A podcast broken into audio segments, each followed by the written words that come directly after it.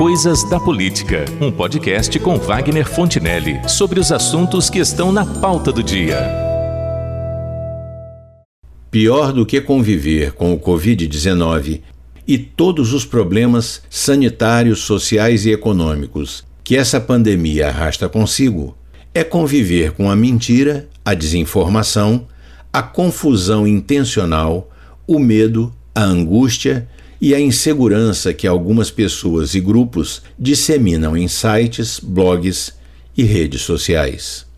Mas no Brasil, de modo especial, todas essas formas de distorção da realidade foram potencializadas e se tornaram mais agudas porque a questão do coronavírus, que deveria ser pautada exclusivamente pelas preocupações de natureza médica, científica e sanitária, acabou sendo politizada.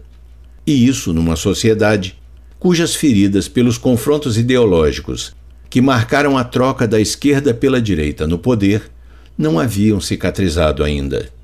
Divulgar boatos, mentiras e infâmias sobre os adversários e inimigos não é uma prática nova no mundo e nem é uma exclusividade brasileira. Isso vem de longe, porque a calúnia, a injúria e a difamação têm origem em tempos imemoriais quando ainda nem eram consideradas como práticas criminosas. Desde as intrigas palacianas, compartilhadas pelos alcoviteiros e alcoviteiras de reis e nobres, até as futricas entre vizinhos em vilas e cortiços. O que temos de novo quanto a isto não é a vilania da falsidade que se dissemina contra pessoas ou grupos, é a maneira de disseminá-la. Porque agora temos a internet suas diferentes plataformas e redes sociais, que são múltiplas e variadas. Temos quem produz as chamadas fake news e temos quem ajude a divulgá-las, compartilhando aqueles conteúdos falsos apenas pela leviandade de mandar adiante uma postagem, muitas vezes com claros indícios de falsidade, sem a mínima cautela que todos deveríamos ter ao repassar certas coisas. Pior ainda, é que essa boataria virtual alcançou e se entranhou no debate político e, a bem dizer, nas atividades políticas cotidianas. Na defesa das posições ideológicas antagônicas, no confronto das militâncias partidárias e, acima de tudo, nas disputas eleitorais. Nas eleições de 2018, quando mais do que o enfrentamento entre dois partidos ou coligações o país assistiu a uma queda de braço como há muito não se via entre a esquerda e a direita. As fake news, as notícias falsas, a boataria inundaram o ambiente virtual. Cada lado da disputa acusava o outro de estar recorrendo a esses meios escusos para depreciar o candidato adversário, e ambos tinham razão. Havia sites, blogs e os chamados influenciadores digitais recorrendo aos expedientes mais desonestos, a serviço da campanha de um ou de outro candidato. Mas isso não terminou com as eleições e a proclamação dos resultados.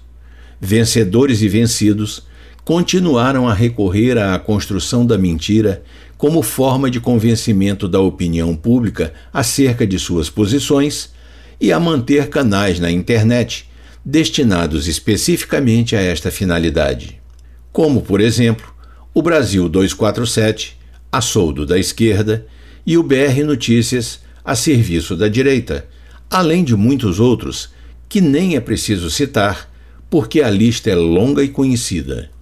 Pois é o que agora vemos em relação à pandemia do coronavírus, com a diferença de que o confronto de versões contraditórias não está mais polarizado apenas entre a esquerda e a direita, mas entre as diferentes alas e opiniões diversas sobre qual deve ser a forma de se lidar com a situação.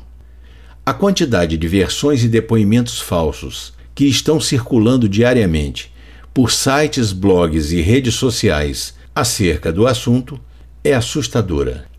Os que se alinham com o presidente da República são, sem dúvida alguma, aqueles que atuam de maneira veemente no sentido de demonstrar a desnecessidade do tal distanciamento social, embora contrariando o entendimento de todos os países que estão enfrentando o mesmo problema e das autoridades sanitárias. A divulgação de vídeos falsos ou maliciosamente editados em seu perfil para tentar convencer a população do seu ponto de vista já deixou por duas vezes o Bolsonaro em situação desconfortável. Sem falar nas centenas, talvez milhares de vídeos e áudios que estão circulando todos os dias com depoimentos de pretensos especialistas, sanitaristas, infectologistas, patologistas e outros que tais, que ninguém conhece e, em grande número de casos, nem são o que dizem ser. E não é apenas isso. Ainda há as teorias da conspiração de que tudo não passaria de um plano maquiavélico da China para acabar com o mundo, que os chineses modificaram o vírus para vencer uma guerra bacteriológica, para expropriar todo o mundo de suas riquezas e outras aleivosias.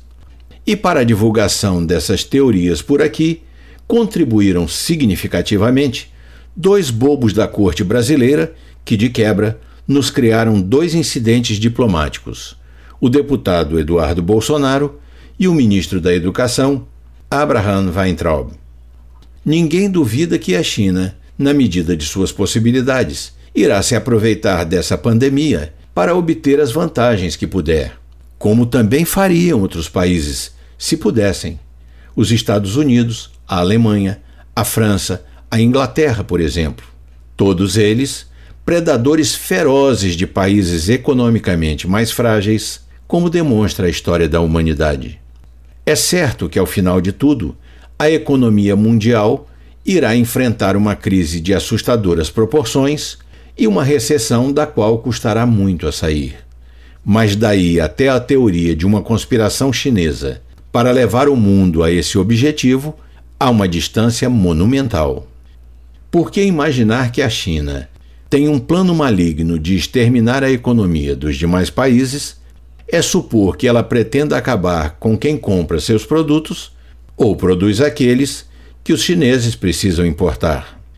E essa é a fantasia que tem sido publicada e divulgada por sensacionalismo, desconhecimento de causa ou simples leviandade, tanto na imprensa quanto na internet, tornando o enfrentamento de um problema real que é a pandemia do Covid-19, muito mais confuso e assustador para incontáveis pessoas pela mistura nefasta de política, internet e fake news. É o que temos para hoje.